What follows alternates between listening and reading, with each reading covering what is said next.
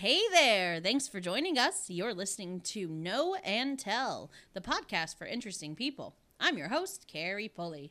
Today we have a delightful guest, someone who's going to teach us all of the things we need to know about not dying from syphilis. I am joined by Michael Gunziork. I like saying that. Uh, he is a seasoned burlesque performer in Indianapolis, Indiana.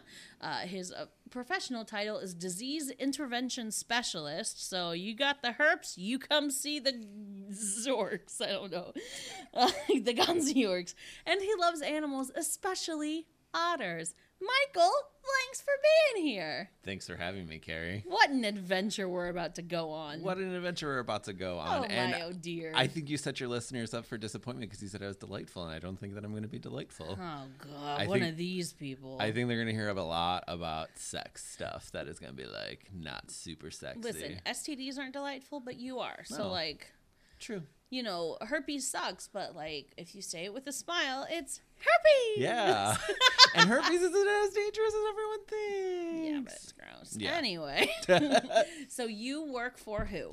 I work for Bellflower Clinic. Technically, I'm an employee of the Marion County Health Department. Mm-hmm. Um, Bellflower Clinic is um, a low cost clinic where you, for $20 you can get a gonorrhea, chlamydia, syphilis, and HIV test. So those are like the big ones that people really need to be looking out for. For sure. And that's all that I really typically handle in my job. Hmm. Um, I did just get put in charge of uh, treating people in jail systems, and Oh, there's wow. trichomonas that is also a part of that. Mm-hmm. But um, I literally just started doing that uh, this week. Um, and I, there, it, it was covered a little bit in my training, but it wasn't anything that I typically have to follow up with people on. So I'm going to have to probably bone up, for lack of a better term, Oh boy. on my trichomonas uh, oh info. boy. Yeah. Here we go. Yeah, but that's typically what we are um, testing for or looking for at the Bellflower Clinic. There are other things that you can get diagnosed with there, but in terms of what I do for my job, those are the major four that I tackle.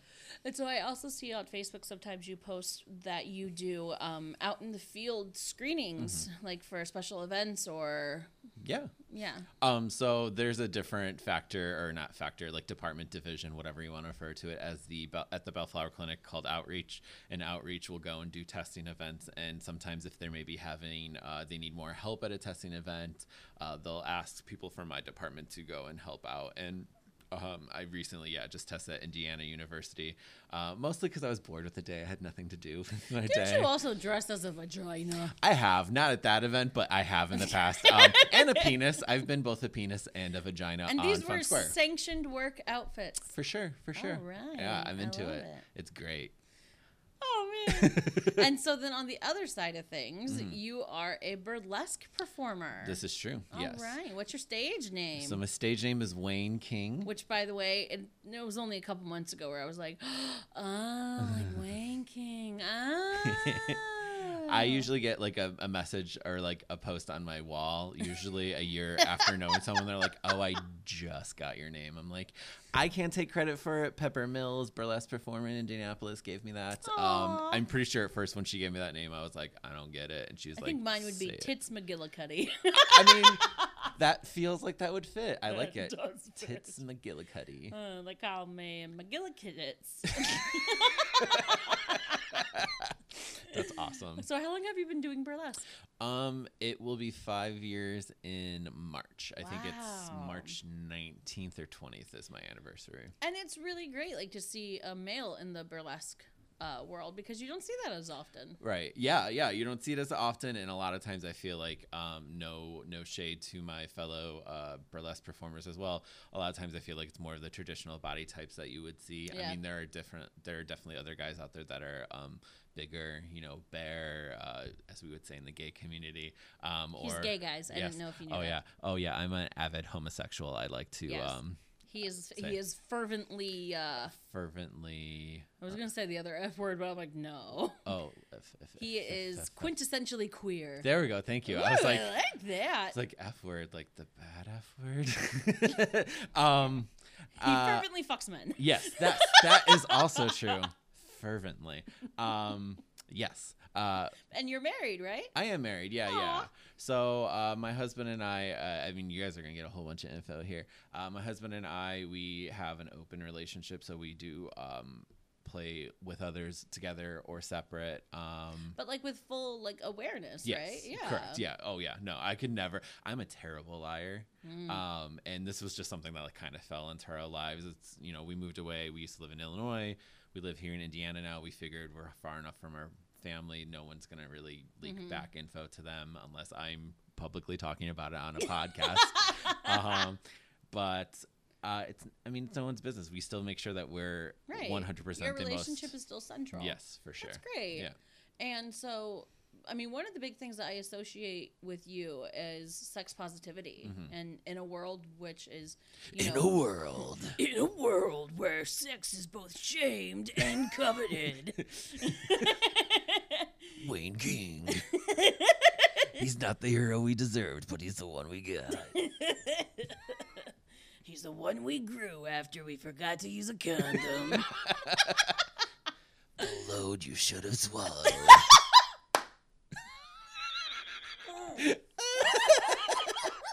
Carrie's broke. oh my god!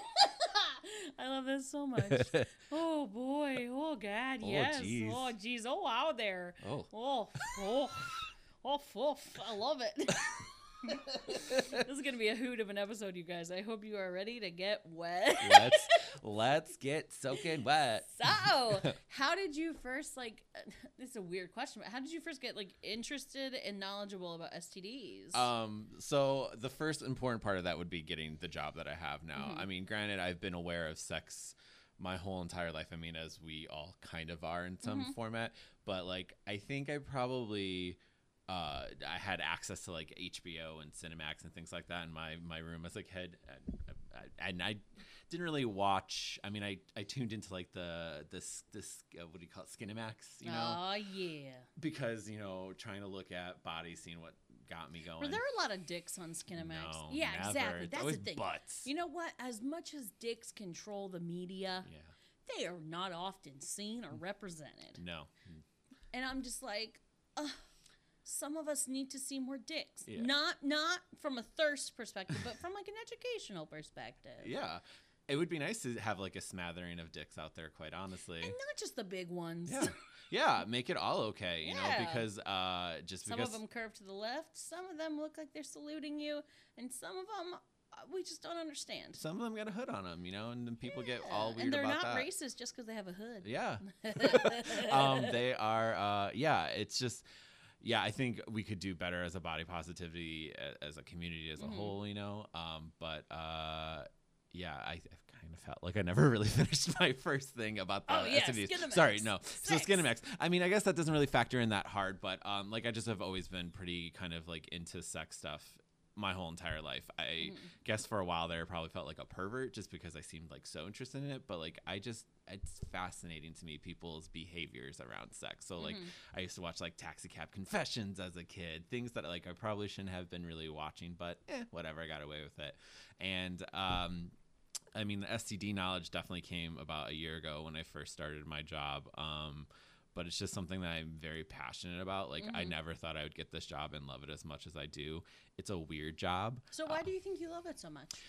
Because it feels like I'm giving back something. So Mm-hmm. I've only ever had jobs in retail before, um, besides a brief stint at a podiatrist's office in which I quit after a week and cried. That makes um, sense. Yeah. um, but I've had retail jobs before, and they're just, I mean, yes, they pay the bills, but, um, you know, some people find that fulfilling. I personally don't find it fulfilling. Mm-hmm. Some people like to, like, I have the best sales and all these different things. That's not anything that And you're really like, I me tested the most swabs. yeah yeah i think this is just and it's, it's a way for me to give back to my community as Yeah. well as an avid homosexual um, i like to make sure that we are trying to do things as right as possible because we're a very small community in indianapolis um, Yeah. so the potential for spreading some stuff is is pretty high Well, yeah, that's. I mean, that was the question I have. Is you know how what is Indianapolis's status basically? Like, how disease ridden are we? Um, I mean, it's pretty. I, I I- don't know like the actual facts and figures in comparison to like other cities, but we have a lot of chlamydia that's reported to us. Um, but that's I think pretty typical. Chlamydia and gonorrhea are on the lower end. I mean, they're important to take care of for absolutely sure, but they are on the lower end of like serious harm being done to your body or irreparable harm. Which is so interesting because, like, I mean, just so often, if any sex ed is actually offered, which is not, hmm you know, common, um, we like hear, you know, gonorrhea and chlamydia is like these big demons, Yeah. and in fact, like they're pretty common and they suck, but they're treatable. But there are other things that people really don't pay as much attention to, or that they choose to ignore that are much worse. Yeah, I Yeah. I completely agree. Yeah, so gonorrhea and chlamydia, the major consequence of those being untreated um, would be infertility, which Mm-hmm. obviously that is a decision that. Uh, whoever may have an infection would make of their own accord. Not that anyone would be like, hmm, I have this infection. I don't want kids down the line. I'm going to keep this in my body. No, that's a terrible idea. Yeah, no, that's probably not, don't do that. That's not good for your health, so don't do that, you know? Um, but, uh, you know, these are, this is why it's so important to kind of have any sort of information on sort of sex partners that you can Mm-hmm. so that they can be notified if you do end up testing positive for something because they should be treated you know? You don't want to have something fester in somebody. Yeah. I used to use that word all the time when i talked to Fester patients. Fester is a good word, but they hated it. but it's horrifying. it is horrifying yeah. so i decided to not use that word. Ooh, I must confess her. ah no, I don't have to confess anything, guys. I'm totally clean. oh Um, but also back to the uh Yeah. the the question that you asked was uh syphilis we're seeing a lot of right now um, you know, I heard that that was like really booming. yeah Why? I think some of it has to do with uh, like in 1999 there was a big syphilis outbreak, or there's I, I- don't know if I can say technically outbreak, but there was a lot of syphilis in Indianapolis reported back in the early aughts. Um, but that was a lot of similar uh, of um, like heterosexual couplings. Um, they had locating information on their partners. Um, and not to say that certain groups of people have better locating information, but it was just a different time period. You know, we didn't have smartphones. People weren't just hooking up. Right. Um, so nowadays we see a lot in uh, like male same-sex um, partnerships. We see a lot of syphilis. Um, Because there's a lot of the potential for anonymous sex to happen. You know, there's hookup Yeah. apps. There, or people just do know, know their partner's information and are just withholding because there's shame based around STDs, right? Which is, I think, kind of the major thing that we have to get past in order to make sure people are notifying their partners. Well, and you brought up something that, like, I mean, I'm sure that I had considered on some level before, but really, like, from a disease standpoint, the things like Tinder, Grindr, and and like the more anonymous sex apps. If you think about it, we have a lot of people traveling through Indianapolis. I mean, it's like a center hub for the nation. Uh, even if we don't feel like it some days, and you have people from all over the place coming in for a night, coming for a night, hello and like leaving behind their diseases like i mean we could i mean that's that's how outbreaks can start Right. Yeah. so yeah i could see how that would be a big problem um so we've got syphilis which is making a comeback Yep. i know that in southern indiana hiv is rampant Mhm. but is I, I know that that's not just primarily because of sexual exchange Right. Um, no, so like that is not something that we're really diagnosing a lot at my work. Um, we have cases that obviously come through, you know, but uh, I mean, I've only been there for a year. Like I said, uh, it's just not something that comes up that often. You know, there's definitely a lot of gonorrhea, definitely a lot of chlamydia, and definitely a lot of syphilis. HIV does get reported, you know, but it's just not as it's not as prevalent as those. It's a much harder infection. It seems to pass along. so what are some of the other infections that people should i mean be more cautious about i guess Um, the biggest one that scares me ever since started working my job is syphilis. Um, I knew of syphilis going into it, but I didn't know how it can be harmful or just like the the effects of it, how it kind of Talk to appears. us about I that. will. Uh, so with syphilis, there are four major stages, right? So there's the early stage, which is when there's a chancre on your body. So A shank a chancre. a So shanker yeah, so it's almost kind of like a canker. It's almost spelled, but it's it's oh not. so it's like a, it's like a little sore Yeah, so it's a it's a sore that's often painless. It will show up wherever you're having sex. So um, if you are a male or you have like external genitalia, Mm-hmm. you know, on your external t- genitalia, you can have something show up there. So like a man, you can have a shanker on your penis. It could be on the head. It could be on the the testicles. Um, with a woman, obviously, I'm sure it could be on the labia, Mm-hmm. but some of these areas are also also internal, you know. So you know, anal, anally, you could have something internally, vaginally, you can have something internally, in your mouth, you can have something internally. That's a way to spread it. This is when it's the most infectious, is in this first stage. Um, Which is the stage that you might not necessarily even be aware that it's present. yeah, for of sure. Of course, I guess that would be when it's more spreadable. Yeah, so it's uh, somewhere between, I believe it's 10 days. It's either seven to 10 days after exposure and upwards to three months is when it can show. You can have a chancre appear up on your body or even test positive for um, uh, a syphilis infection, basically. So what happens is the chancre shows up. Wherever it shows up, it hangs out for about one to three weeks. And then it disappears on its own. So sometimes people may have the show. If they do see it show up, they're not necessarily thinking of it like an STD sort sense Right. you know they see something show up and then it goes away and it's on and they're like oh hey well that cleared up you know yeah. yeah and for a month you might have about a nice calmness going on because that's typically how long you don't have another sign or symptom show up and that's when secondary syphilis usually rears its head um, which can be trademarked or um, assigned to a rash that appears often on the bottoms of hands or feet or it can be on your torso Like on the palms? hmm Yeah, and it can be pretty. It can be pretty prominent in the photos that I'm showing people to show them signs or symptoms. Sometimes it's really prominent. I've also talked to people before who've had pretty like lightly, uh, like very light rash on them. Can you get it from that? Like, if I were to shake someone's hand and they happen to have that rash, can I get the syphilis? No, not typically. I think you would probably have to have some sort of like open cuts on your hands or something like that, and they would Or I'd have probably to like also have. lick their hand. Yeah, or- probably a lot of not. I stopped doing that ages ago. good. Um, that's probably just not good in general, even in regards to we all syphilis. have our own ways.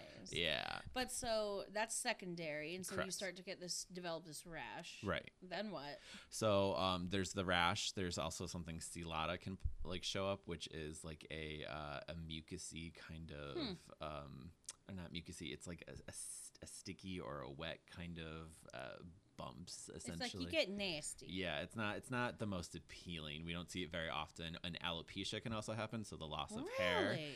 Yeah, uh, that one I don't like to be like, hey, have you been losing hair recently? Just because if someone's getting everyone's like, oh my god, yes. yeah, because if someone's older, that might just be like a natural thing Mm-hmm. that's occurring, you know. But um, I would imagine if you're like, yeah, you know, like 18, and all of a sudden your hair's just falling out, mm, maybe get a syphilis test. You know, that Mm-hmm. wouldn't hurt. Yeah, um, and that typically lasts for about two to four weeks, and that will go away on its own.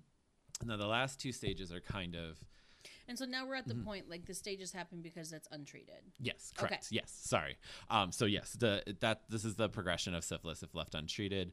Um, and so the ne- the next two stages are kind of a little bit harder to explain just because there's not um, signs or symptoms that are attributed to them. The third stage, which is an early latent stage, is uh, when we can tell you've had testing within a year. You are tied to like an earlier case of syphilis. Um, or wait, it's just those two. I'm sorry, guys. Um, so it's when there's a lack of a sign or symptom, you have a positive like blood test, or you, we believe you may have become reinfected due to um, factors that we can determine on our end that I'll go into in a little bit here, um, or uh, those other two things that I said: the earlier case being tied to an earlier case, or having testing within a year. You just get treated with one shot. That's basically the difference between the last two stages is how much of the treatment you get. Um, so with the last stage, uh, or if you're in that that early latent stage, that third stage, you would only have to get a shot, but you have to meet certain parameters. Now, if we can't tell you've had testing within a year, you're not tied to an earlier case, and you don't have a sign or symptom, you go into what's called a late latent stage. Okay. And what's the treatment for that that's recommended is three shots spread amongst three different weeks. So you get one penicillin shot a week for three weeks in a row. If you miss the time frame in which you need to get those shots administered, you have to start all over again. And it's real important because syphilis can have some pretty serious consequences. There hmm. are respiratory issues that can happen, cardiovascular problems, neurological problems, ocular problems. So it's not problems. just attacking your sex parts; it's attacking all your Yeah, parts. yeah, and I mean some of these things it, it varies. Everybody's different. Every body is l- literally different.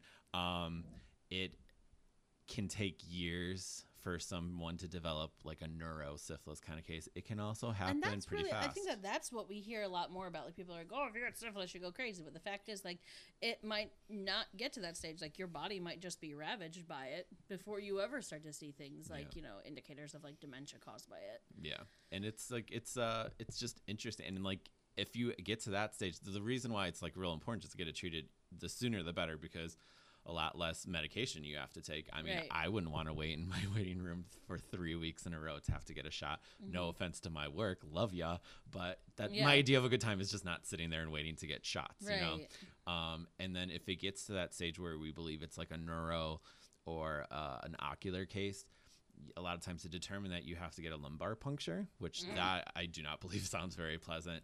And then if they believe you're case, you have to go on like a penicillin IV drip for about two weeks. So I don't know if that means you can't work. Like I don't know if you have to be in a hospital. I'm sure there's ways that you can probably do things from home or still be abled or um, like able-bodied basically i guess um, but uh, yeah i mean two weeks on an iv does not sound like a great time to No, me it does not. No, No. it does not.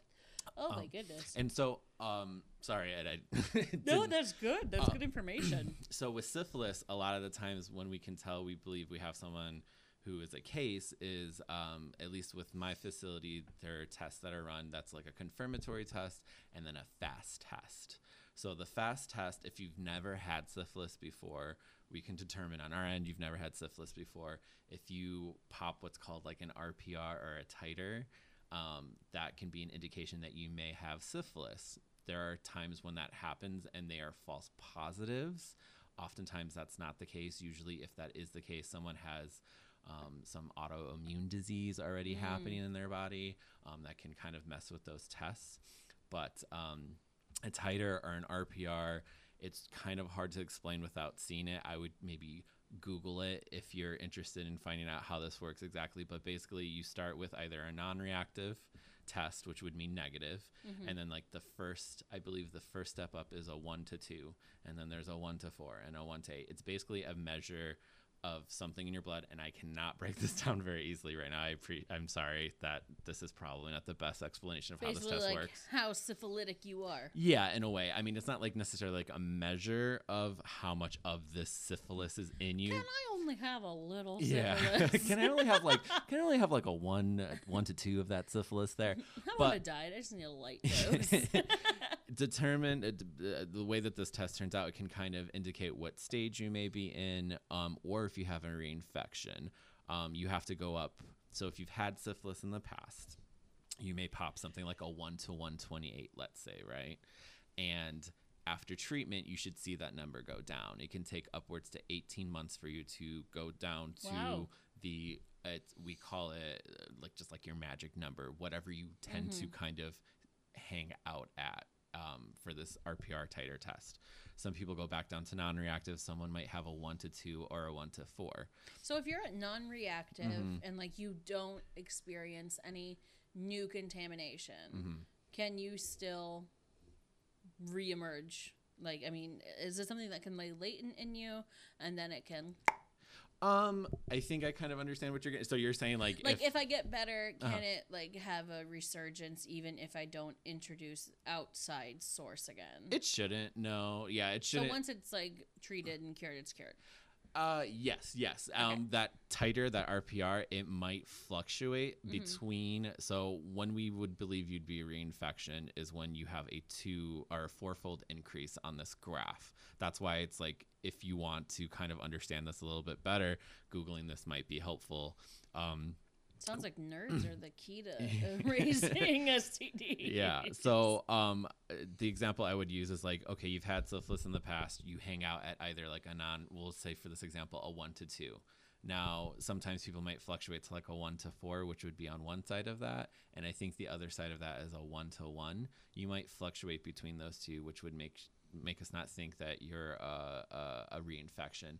If you were go to a one to four and if this is my if this is me remembering this graph correctly guys too um, that would be a fourfold increase. It has to jump two times on this graph that you see in order to be considered a new infection. Because once you test positive for syphilis that confirmatory test and that's also important too um, that confirmatory test is always going to be positive for the rest of your life. That's never going to go back down to non-reactive.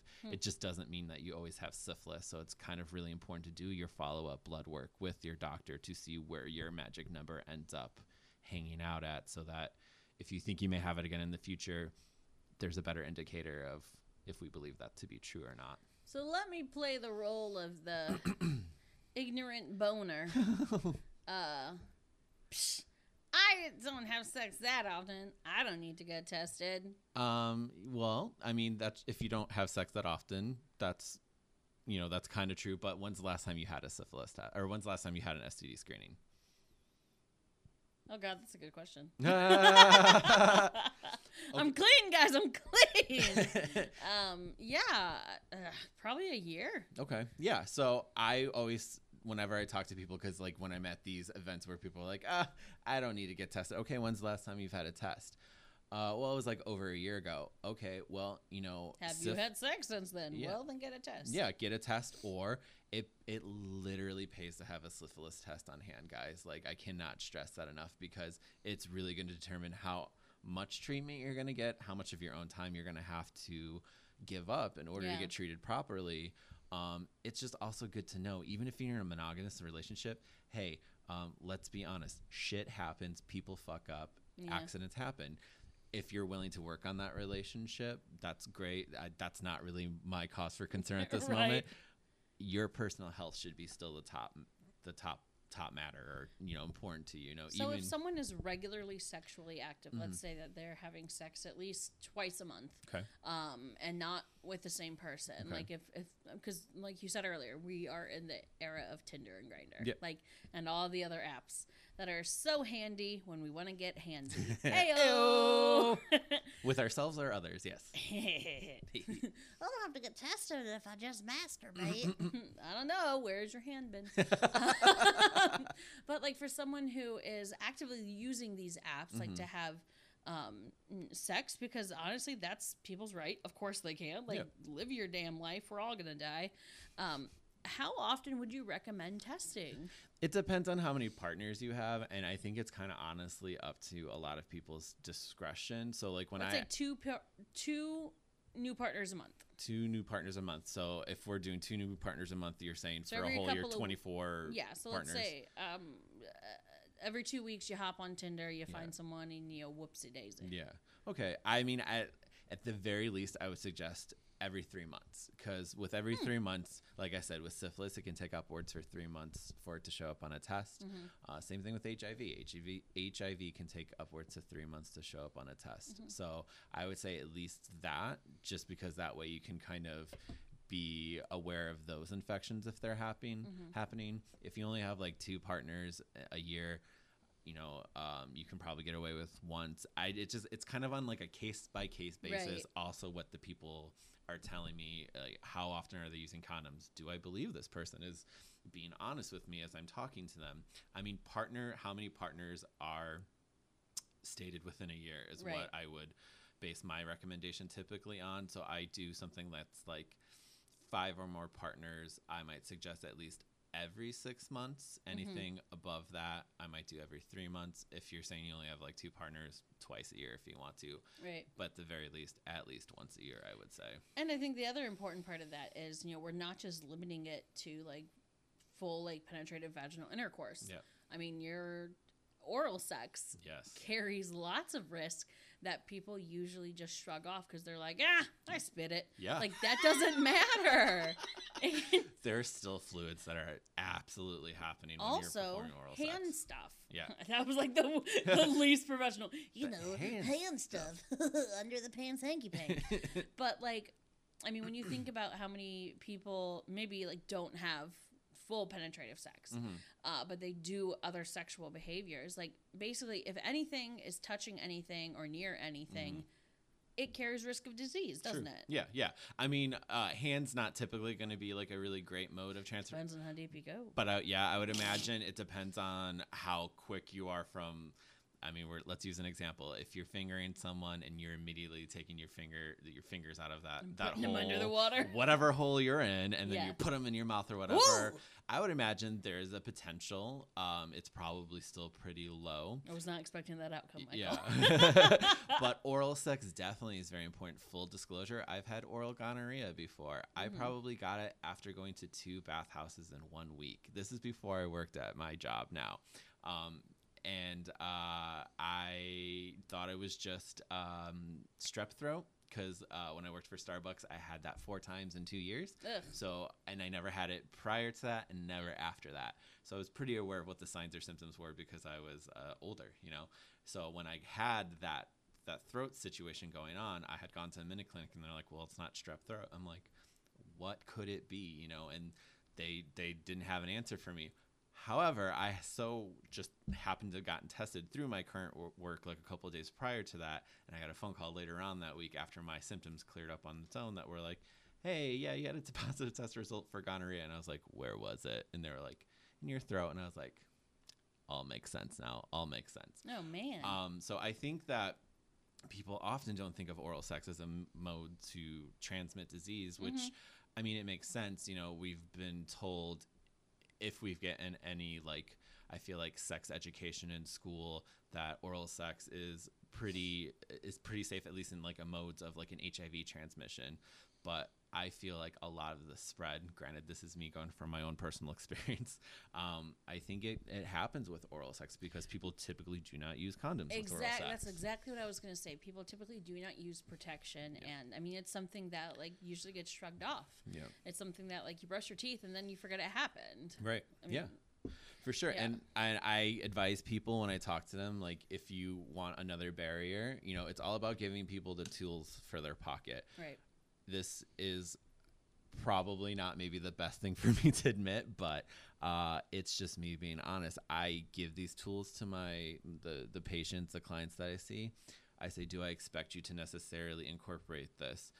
Not 100%, but you have the knowledge if you're ever going into a situation that you think is maybe a little sketch That's that why they got flavored condoms, Yeah, guys. for sh- Listen, for sure. It's just like a it's like a midnight snack that you don't get calories from. Yeah. And I wish they had genitalia flavored condoms because, like, honestly, I feel like that's part of the reason why. That's I original recipe. Yeah.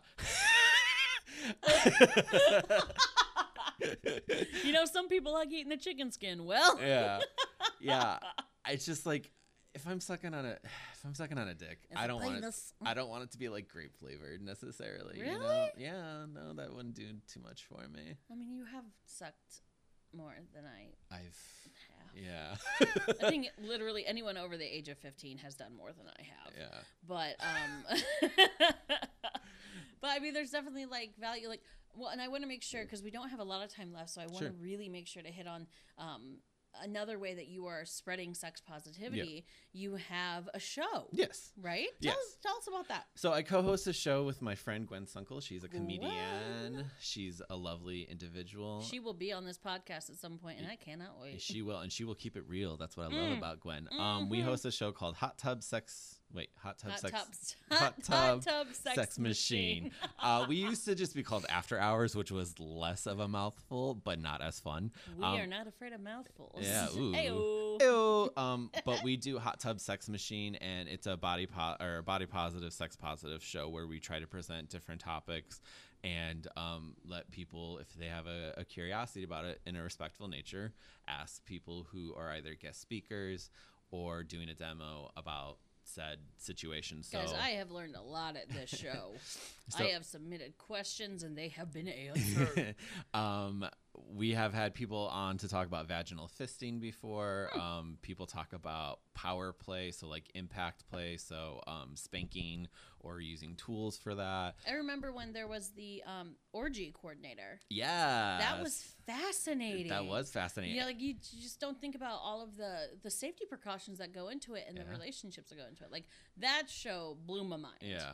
And we just did a show on polyamory, and uh, it seems like in both of the cases, the uh, how to plan an orgy successfully and polyamory, organization and calendars are absolutely like the key to a successful orgy and Make sure or your Google Calendar is updated because I'm looking to bone. yeah yeah so um that's that's interesting to me i think there's a lot of organization that goes into sex stuff too. So you have guests, uh, you know, each show that really are like presenting. I think there was, um, oh, you have had so many fantastic topics on this show. Um, sex with disabilities, Yep. I believe you've covered. Um, asexuality, polyamory. yeah Um, I mean, just the whole gambit. Yeah. Yeah. For sure. And I, w- I mean, we are always looking for people if you're interested in telling a story. We have people that go on stage and tell a story. It's a lot less um, interactive with the audience than like the demos. But if you have a story that you think is just killer, send one of us a message. You know, slide into those DMs, tell us about your story and why you think you should be on our show. And we'll probably most likely gladly have you, I would imagine. Where is this usually held? So it used to be at Long Shot, but Long Shot is not together anymore. Um, it is at the White Rabbit now. Uh, we've only done two shows while we were there, uh, and they've been about two months apart. And speaking with Gwen uh, this past week, it looks like we're kind of doing that every two months is when we're gonna have a show. We were monthly, but now we're is that bi-monthly then, right? Yeah. Okay, so bi-monthly, it seems like we're at the uh, we are definitely at the White Rabbit. It's Yeah. usually on a Wednesday or Thursday night, um, and uh, it's nice. It's real chill. It's real relaxed. If you ever want to see the White Rabbit and Love it- the White Rabbit. it's wonderful. I love that venue. If you ever want to see it in like a not to I, and this is not a slam against anyone, like a, just like a calmer space, you know. Um, I mean, I'm sure you get that at comedy shows and stuff, but like if you just want Mm-hmm. It to be like a super chill zone, you know, there's not really loud music and people taking off clothes, which by all means is great normally when burlesque That shows are happening there for sure. Um, but that does happen after. Um, but it's just it's it's cool. It's it's a nice chill environment. You know, we try to promote everyone to be respectful of everybody. So if you had to summarize like what the overall goal of Hot Tub Sex Machine is, Mm-hmm. like what is it that you're trying to bring to Indianapolis? Um, people just to be uh, considerate of maybe different viewpoints that are not theirs, or just looking at things differently, or exploring different avenues that they never thought might apply to them. You know? Yeah, I see it as a very empowering show, encouraging people to not just own their sexuality, Mm-hmm. but like to avoid the shame that so often comes from it. Especially like we are technically in a red state, Yep. and um, I, mean to think that like a couple years ago, uh, gay people couldn't get married. Mm-hmm. There's still a stigma attached to any sort of you know quote unquote otherness in sexuality. Yeah. And so to have a show that is, you know, it's it's not like slamming it in your face. Mm-hmm. I mean, it's just inviting people to, you know, become more educated, to engage with people who you might not have even known have like these sense of otherness and and it turns out it's not otherness, it's just humanity. Yeah. So I love that show. Yeah, and then you can meet at our place and then slam it into each other's faces. Yeah, you can. Yeah. um, we have. I still remember when I submitted the uh, question: Is eating ass like really a thing? um, and I'm. Boy, you answered. and I am here to emphatically state yes. I am. Uh, I'm a big proponent of tossing the salad. He's Uh, an emphatic eater. I am emphatic. I am an avid homosexual, emphatic eater of uh, anus. Um, I, my husband and I do have a sex room in our house. We call Really? The, yep, we call it the salad bar because I Oh, like Lord. to toss salads Oh in there. Lord! Um, so Whenever someone says toss salad, I'm sorry. I imagine someone sticking salad tongs in your butt. when I was in high school, my friend used to make these like funny little uh, songs on whatever stupid music maker that he had, and he had one that's called "Toss Salad," and it would like it was like an actually pretty good like techno-y kind of song, but towards the end, mm-hmm. he just recorded himself saying "Toss Salad." Toss salad. oh God, Toss salad. Lord. I have to find that song because it is kind of my theme song these days. Well, so is there anything that you want to promote before we close out today, or anything? Um, I don't have a date for our next hot tub sex machine. It's going to be sometime in December. It's looking like. Um, I don't have anything on the burlesque books for myself. And then, um, if you want testing at the Bellflower Clinic, come see us. Like I said, twenty dollars. Gonorrhea, chlamydia, syphilis, HIV. If you want a herpes test, that's an extra thirty dollars. So the most you're looking to spend typically is about fifty dollars if you want to get an And overall it is screening. worth it Yep. for your health. And then you get to see me if you end up testing positive for something, which is, I'm sure, not necessarily maybe the thing, the result you want, but we can see each other for a hot second. Well, listen, what better person to encounter after a positive test than someone who's going to be like, "Listen, we all fuck." yeah, yeah, and that's that's typically how we phrase these things. You know, like these Yeah. things happens. They're natural consequences thing. Consequences are negative and positive in some ways. You know, and they can be dealt with. and they can be dealt That's with. That's the number one thing. It's sure. instead of running away from something just because it's really difficult and it's scary. I mean, because it is scary to be diagnosed with any sort of illness, impairment, you know, disease. But knowing that the best way to handle it is to just handle it. Yeah. Go somewhere, get tested, talk to your doctor. Um, if you've you know never, if you have things that you don't understand happening to your body, talk to a doctor, talk to a medical professional, because at the end of the day, I mean, don't you want to be living your life um, free from worrying about what this sore is? and since it's the Halloween, uh, uh, it's the Hall- the month of Halloween. There's you nothing know, spookier than gonorrhea. yeah, there's nothing spookier. But she also just said living your life a certain way, you know, and to quote uh, The Witch, uh, that horror movie, you know, when she liked to live your life deliciously. Uh, that's basically what we're trying to do at the Bellflower. Toss salad. Toss salad. for everybody. Michael, thank you so much for being here. This was fantastic. Thank and you for having I me. I learned a lot of titillating things. Ooh, I would love to be on a future episode to talk about Buffy sometime. McGillicuddy titticuddies. Yeah, buddies. I don't buddies, know. titty buddies. yes. Well, thank you so much. And um, guys, you know, as always, I like to say that if you have an interest, that's what makes you interesting. Nobody can take that away from you, and nobody gets to have an interest for you. So, if you want to talk about your interest on this show, let me know. Hit me up on Facebook, Know and Tell Podcast. Of course, Know is spelled K N O W. And uh, let me know what kind of things you want to talk about that you want to hear about, because this is why I do it people are interesting and uh, i'm just here to record it so for Know and tell i'm carrie pulley stay fantastic everyone